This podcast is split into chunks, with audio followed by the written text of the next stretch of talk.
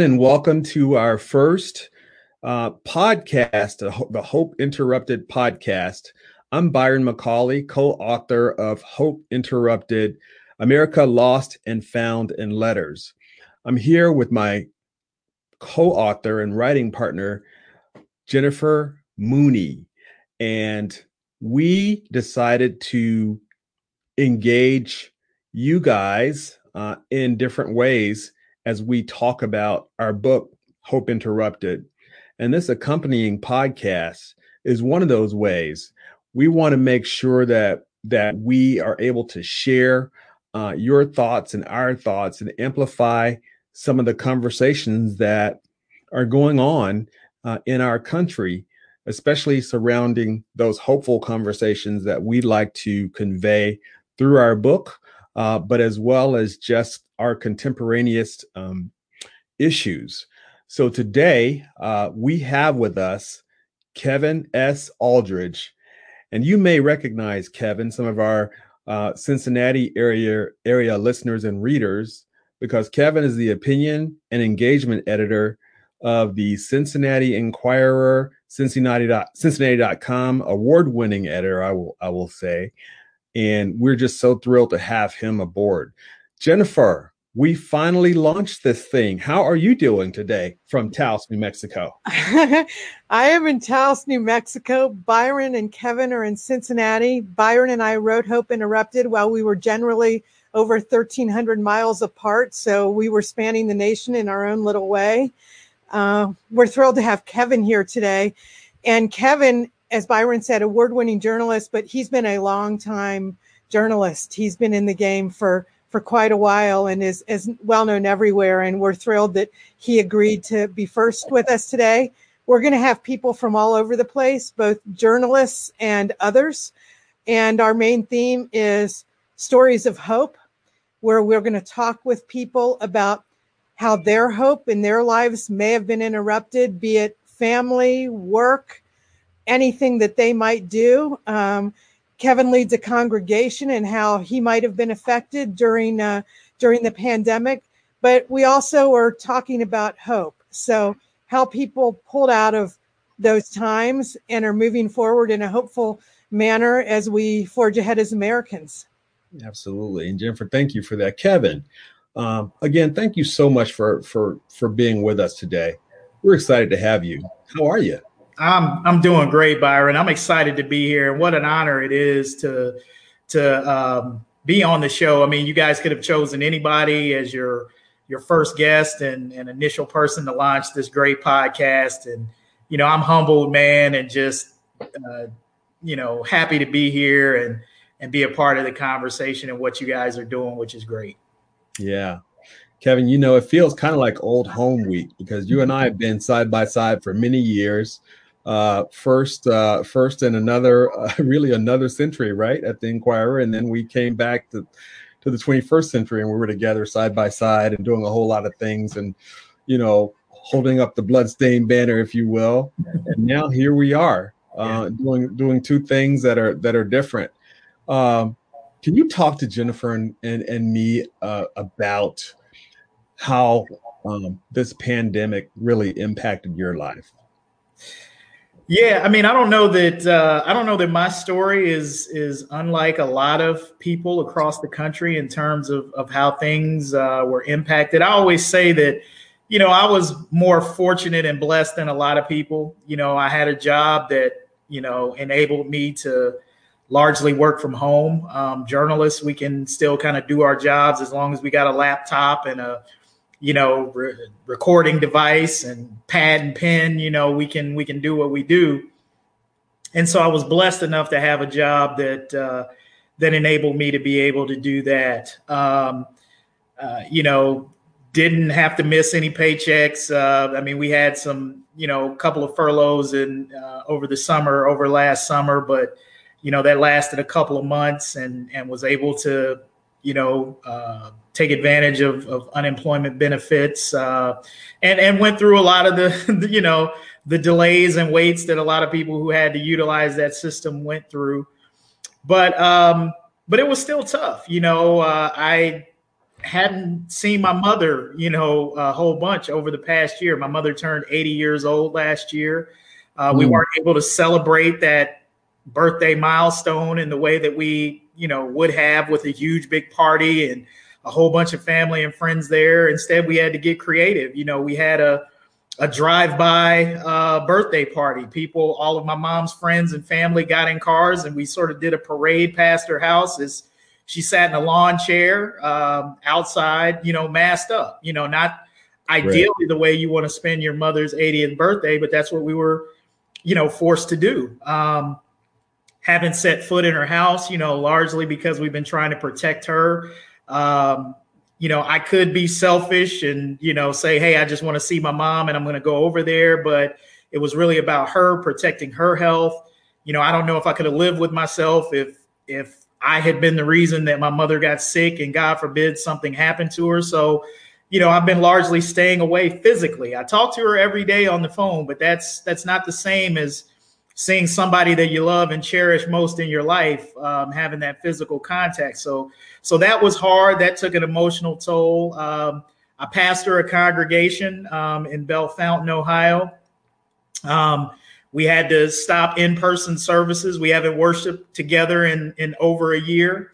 Um, forced to be creative in, in how we do that. We do phone ministry now. I, I preach a lot of sermons through a conference call, do a lot of Bible studies through conference calls. We do um, Facebook Live, you know, sermons and, and, and use platforms like Zoom and StreamYard to, to do some of the things. So, from a church perspective, we were forced to think creatively and, and, and move outside the box. And then, uh, lastly, you know, uh, back in 2019, I started a, uh, a semi professional basketball team in Cincinnati called the Ohio Kings. Me and two other business partners. And we had a very successful launch of our first season in 2019.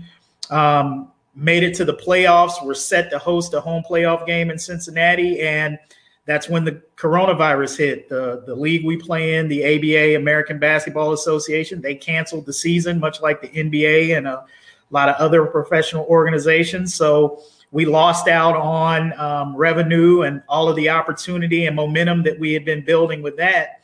And then, of course, this season, the 2020 season, we opted out, opted not to play this year um, in this season, largely because um, a lot of our revenue is generated on corporate sponsorships and and having people in the stands.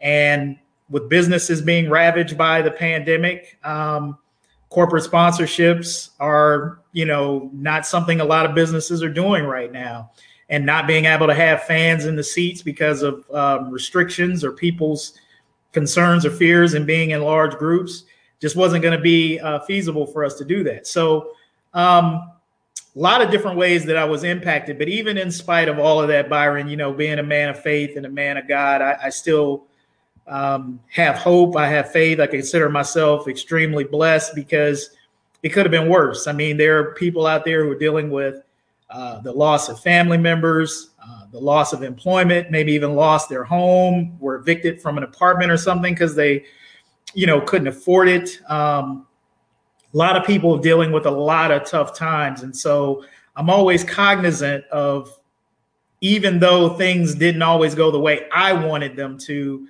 that there are there are people out there who are a lot worse off uh, than I am. So I try to try to keep the complaints to a minimum and I'm just thankful for uh, for what I have been able to to do over the last year.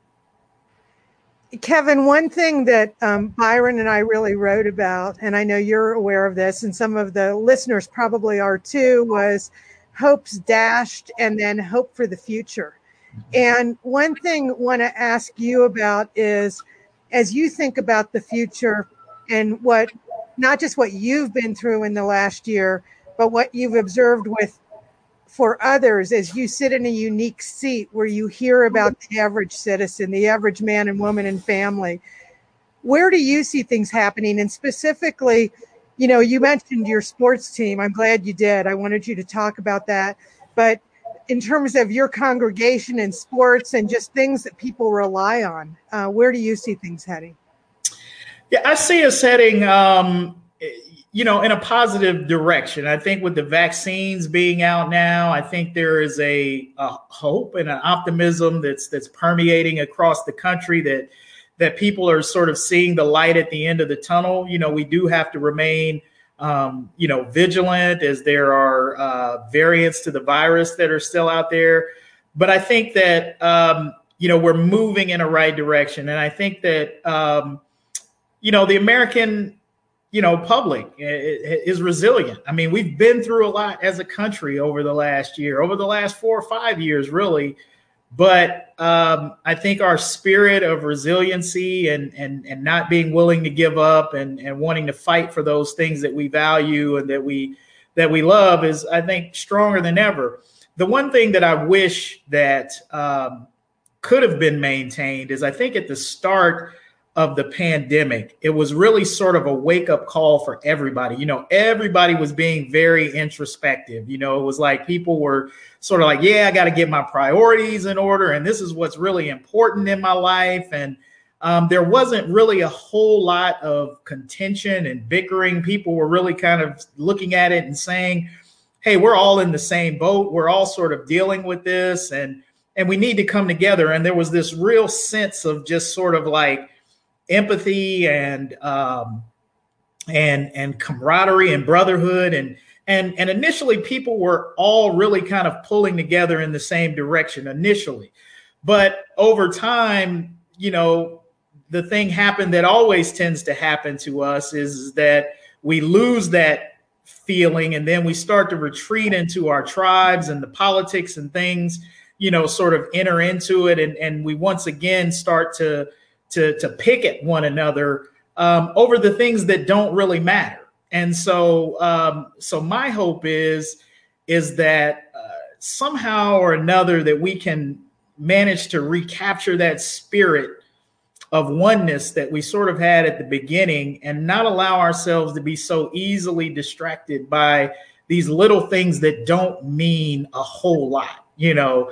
And um, we need more from our leadership, you know, um, uh, across the board to help us recognize the things that make us one versus the things that make us that make us separate. So um, we got a lot of work. I'm not as optimistic. I'm not as optimistic. I'll just say to be truthful about that that uh, mm-hmm.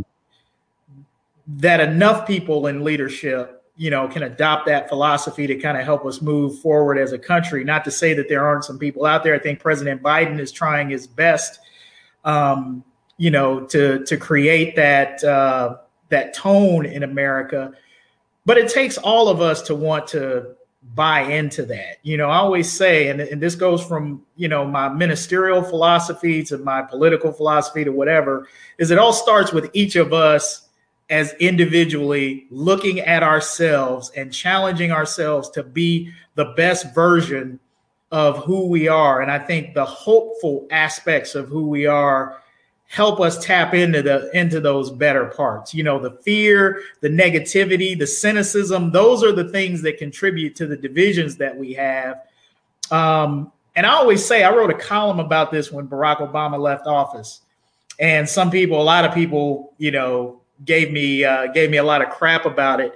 But I said, you know, Obama's greatest legacy might be the hope that he created, you know, for our country. You know, the, just put the policy. You know, people hit, oh well, if he doesn't have policies, yeah, but you know, it's like Maya Angelou always said.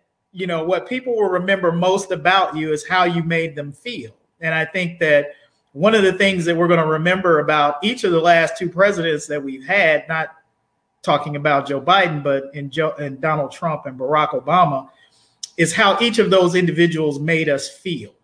And I think that um, Obama's legacy was one of hope, of promise, of what America could be if we could just tap into that that optimism and hope inside of ourselves. There's nothing that we couldn't do, uh, as opposed to division, fear mongering, that sort of things, which all appeals to our worst angels. And so, um, my hope is is that we can we can tap into hope as uh, as individuals and as a country.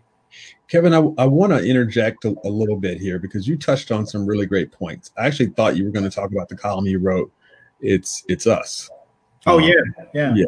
Uh, it, it's it's you know I, I think it said it's not Trump, it's us. Yeah. Uh, it was really it, that that that column struck me because it, it it helped us to become more introspective, and it also talks. So so to me, I want to I want to pivot a little bit and talk about the power of journalism, opinion journalism specifically. Um, the former president labeled um, journalism the fourth estate um, as the enemy of the people.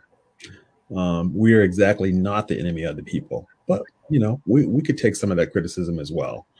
Um, how then has um, you know journal, journalism has taken a bunch of of hits here recently, and it's done a little bit of introspection because what we found uh, during the, the most recent coverage of the events in America is that um, journalism seems to be lacking in its diversity. Mm-hmm. Um, and it seems that um, we're having to do a little bit of house clean, cleaning now. And I'm wondering, what is your perspective on um, you know, where journalism is in this country. You know, how do we, um, you know, sort of even eh, talk about or or or think about how we have it not been the greatest, um, mm-hmm. most objective uh, organization or industry when it comes to covering um, diverse issues. Yeah, you you touch on a great thing, Byron, and I think um, what I think what Trump seized on was uh, he saw the weaknesses that existed in media, and um, he pointed some of those things out. Now, I agree with you. You know, journalism is journalists are not the enemy of the people. In fact, we're the exact opposite. You know, our our first loyalty is to the citizens of this great country. That's who we work for every day. That's why we pursue the truth. That's why we ask the tough questions of, of all politicians, is because we uh, represent the average American. We're asking the questions of the average American and holding those who are in power accountable for doing what they're supposed to and what they say that they're they're going to do. And um, and every journalist that I've ever worked with, you know, has held those principles, you know, in their heart and have tried their best to go out and execute that every day. Now, do we get it right every day? Of course not. Do we make mistakes? Absolutely. Absolutely, we do make mistakes. And we don't always get it right. But, you know, we have to remember that journalism is actually the first draft of history. So we're covering things as they happen. And we also do things in an imperfect medium. You know, there's only so much time you have to tell a story on a TV news broadcast. There's only so much space that you have to tell a, a, a news story in a newspaper. So, by the by virtue of the platforms themselves, they're limited in um, the amount of news, um, the angles at which we can report news, so forth and so on. And so, we are just one aspect of how the average person should gain the information that they need to make informed, good life decisions. I always say you should read the Enquirer, you should read, you know, the Washington Post, the New York Times, the Wall Street Journal, whatever you have the capacity to to look at. Watch Fox News, watch MSNBC, watch CNN, and you know, formulate your opinion from all of it, but don't just rely on one single source of news, you know, to to formulate your opinion because each of us offers something different. Podcasts like this, you know, that uh, that offer different perspectives and, and, different points of view.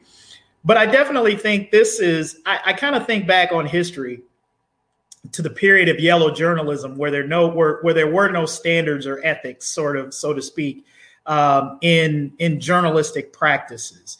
And it was through the public outcry of that period, saying, you know, newspapers have to be more accountable. News organizations have to be more accountable. There needs to be more truth telling and standards in terms of how you're presenting the news and going about doing things. And because of that public outcry, uh, media organizations began to develop standards, ethics, and ways in which they would go about reporting the news. And this was led by Adolph Ochs, uh, you know, the uh, the well-known uh, publisher of the of the New York Times. They began to set new standards for how journalism was done in this country, and I think we're at a similar similar point um, today. You know, Donald Trump, for right or wrong, you know, cast a spotlight on uh, some of the blemishes in the media, um, and and folks are are holding us accountable for transparency to explain, do a better job of explaining um, what we're doing, being more cognizant of where you know bias might exist um, in the media, and providing a diversity of voices. And and when I say that, I don't just necessarily mean um, you know racial diversity or gender diversity, but even political diversity. Um, you know, in, in, making sure that uh, that our staffs are are reflective of a cross section of political. Uh, uh, uh, beliefs. And and and even though that's not something that we really talk about in newsrooms like i couldn't tell you the political affiliation of most of the people that i work with at the enquirer but it can become apparent through some of the coverage and the ways that stories are framed whether you've got people in the room who are challenging and, and asking questions. And and uh, i have tried to construct our editorial board at the enquirer along that line. We have you know, people who would be considered liberal as well as conservative members of the board. And I can tell you, it's changed the way that we uh, approach a lot of the editorial writings. And I'm thankful that we have those those different voices that are a part of it because it challenges us to think about issues uh, and problems in ways that we might not otherwise. And so I think news organizations, diversity is your friend. You know, right. if you are uh, a part of a news organization, because it helps you better reflect and cover cover your community. Kevin, one thing I want to ask you about, and what you say is very poignant. Diversity is our friend, and that's something that Byron and I espouse throughout our writing, our friendship, our book. I'm going to ask you something, and I I have huge respect for you as a pastor. I was raised as a Jewish woman from the North, and I wouldn't consider myself religious. I consider myself culturally connected. And I've been, but I've been fascinated by religion my entire life. I, I want to understand, and I think you, you're the guy to give us the answer, what you think the role of religion is in hope.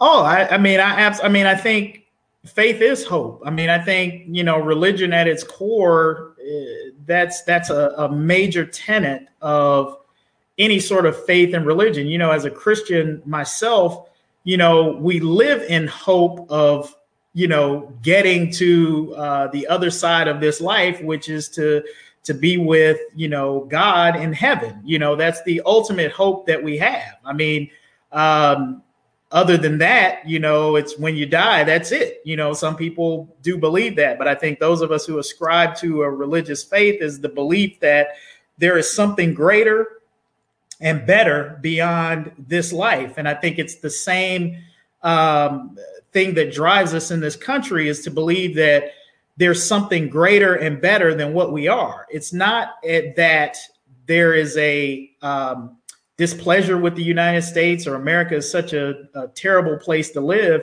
It's like no, America is pro- is is undoubtedly probably the best place in the world in which to live because of the freedoms and everything that we enjoy. Yet we still can be better because we have not lived up ideally to the ideas that we espouse in our um, uh, you know, in our in our Constitution and our Declaration of Independence and, and all of these great historical documents that that our founders put together to say what this country looks like. We're still trying to achieve that. And I think what all drives us is the hope that we can get there. Um, just like in religion, we we live every day trying to be better, knowing that achieving uh, perfection and righteousness is probably not anything because of our you know natures sinful natures if you want to get into the the religious side of it because of our imperfections we may never reach that level of perfection, but we never stop working to try to get there uh, because it ultimately is going to allow us to get to that to that ultimate destination of a better place beyond this life. And so, uh, hope is essential. And um, you know, uh, my faith has been a key driver in helping me make it through this past year. I, you know, I often wonder how does anybody without some sort of faith or hope in something greater than themselves, you know, make it through a difficult time like this because it's hope that pulls you back from the cliff, from the precipice when you feel like jumping off. You don't because you there's something in your soul inside of you that says, if I just hold on a little while longer, if I just don't give up the fight, if I can just keep on grinding, um, better days are ahead. And and I think that's what gets you to step step back away from the cliff. So so hope is critical. Hope is uh, hope is the essence of what our faith is. Absolutely. Thank you so much, Kevin. I, I, so we're we're, we're not going to be super duper heavy all the time on this show at all. Uh, we do like to have a little bit of fun. All right. On this podcast, so so this is this is sort of the fun part, and then I'm going to get to a, a, a sort of wrap things up. But Kevin, you love basketball. I know you were an outstanding point guard. I know you went to Wittenberg University. I'm going to shout out your what are they? The um Rooster? Tiger up, Tiger oh, up. Okay, Tiger up. Yeah, yeah, the Wittenberg Tigers. I'm shouting you out there. So, so, so, Kevin, your your basketball name is Doctor, and then the last the last thing that you had for lunch. That's your basketball name. What is that? Doctor. Oh, the last thing I had for lunch it would be Doctor Big Boy. You know, I Dr. just had Big Boy versus Big Boy. Yeah, okay, good, good, Boy. good, good. We threw we threw we threw a little local uh, uh, culinary uh, uh, thing in there. Frisch's. All right. I actually, so, I actually did have a nickname in college. They, the, did you really smooth, smooth was my, oh. my nickname on bat in basketball back in Wittenberg. So Doctor Smooth, not doctor, just smooth. Okay. I think smooth. it had more to do with the way that I dressed in my actual basketball game. Uh, you know, you okay. can ask the guys in the locker room about that. All right, all right. Kevin, so, I want to commend you quickly on. I do see um, some of your ministry on Facebook. Mm-hmm. And I saw a lot of the Kings and I'm really, I'm really, this is going to sound very mother like, but I'm a little older than you guys. I'm really proud of both of those, both of those things because they're both forums that bring people together, which is exactly what Byron and I are trying to do. Absolutely. Absolutely. We're, do, we're, we're trying to do this with Hope Interrupted. And I, I, I will tell you, it has been such a, such a great experience working these last, you know, really seven months with, with Jennifer when we started out uh, writing this book. We wanted to just make sure we brought people together, and what better way to bring people together um, than through letters? Like that's that was that was our genre. That's how we, that was our method. How we chose to bring people together. So I'm just really thankful that that we for our friendship and and what we're able to do. You know, we um, we always want to to close um, our podcast with uh, with with stories of hope, and and I want to uh, just kind of relay something that I heard on Norah O'Donnell on uh, CBS News the other day, and it was it just really is a very powerful commentary on on what can happen. Kevin, you talked about you know being being bold and you know not not giving up. Well, in 1961, uh, a group of nine students in Rock Hill, South Carolina, wanted to uh, integrate the the lunch counter at the old McCrory's uh, Five and Dime. Mm-hmm. And here, you know, almost, um, gosh, 50 years later, more than that, uh, a young man named Rob Masson decided to open up this shop. And what he found, though, the history that it was the lunch counter where uh, the black boys were spit spat upon and they you know david williamson one of the people who um, was one of the protesters came back and they interviewed him and he talked about you know before they could could sit down they were getting them up and rustling them up and saying you know we don't serve so and so here. So so what what um, what rob did he found out about this story and he kept the counter the way it was pink they talked about the the the pink uh, laminate, and they talked about you know the stained coffee on the on on the counter, and they he actually had Mr. Williamson back to talk about that experience, and the video showed togetherness, black and white, people of all races and creeds and colors here all these years later. And and the thing that struck me so much was was Mr. Williamson said, you know, um, this this really happened. This is real. Uh, and Mr. Masson, uh, he he he renamed the restaurant. It's no longer the McCrory's Five and Dine.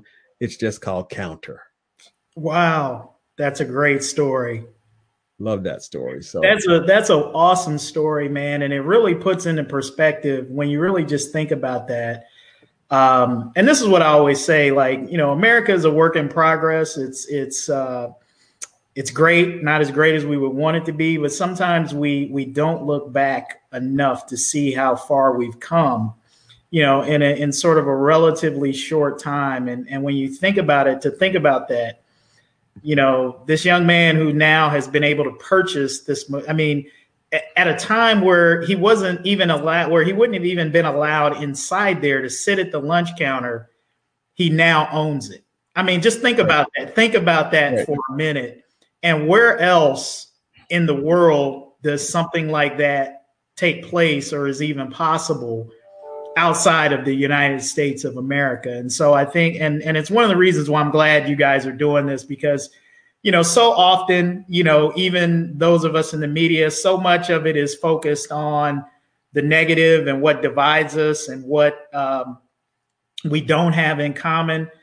But I think the reality is, is one of the ways we get past where we are is learning how to lift up more um, the the the areas where beautiful people are doing great things and are progressing and coming together and putting aside past differences and, and lifting that up and highlighting it because you can't help but smile at a story like that. You can't help but feel hopeful after hearing a story like that. That if that if the descendant of slaves and and and uh, the, the the the grandson or great grandson of, of someone who lived in an era of Jim Crow can now own their own place and own a piece of you know that that negative past that says a lot about what we're capable of as a nation and what we're capable of as individuals and so um, i think you guys exemplify that in the letters that you share and and that you guys are going back back and forth with and i just hope that you know more of us can learn to do that you know and and find those great stories of hope there's enough to be uh, down about these days. We don't need look. There's no shortages of things that you know will make you want to you know throw your hands up. But the truth. Uh, we have to be intentional, more intentional about you know those sorts of stories. I thank you guys for what you're doing. I'm going to close with two thoughts, guys. One to anyone listening out there, if you want to learn more about our book, it's www.hopeinterrupted.com.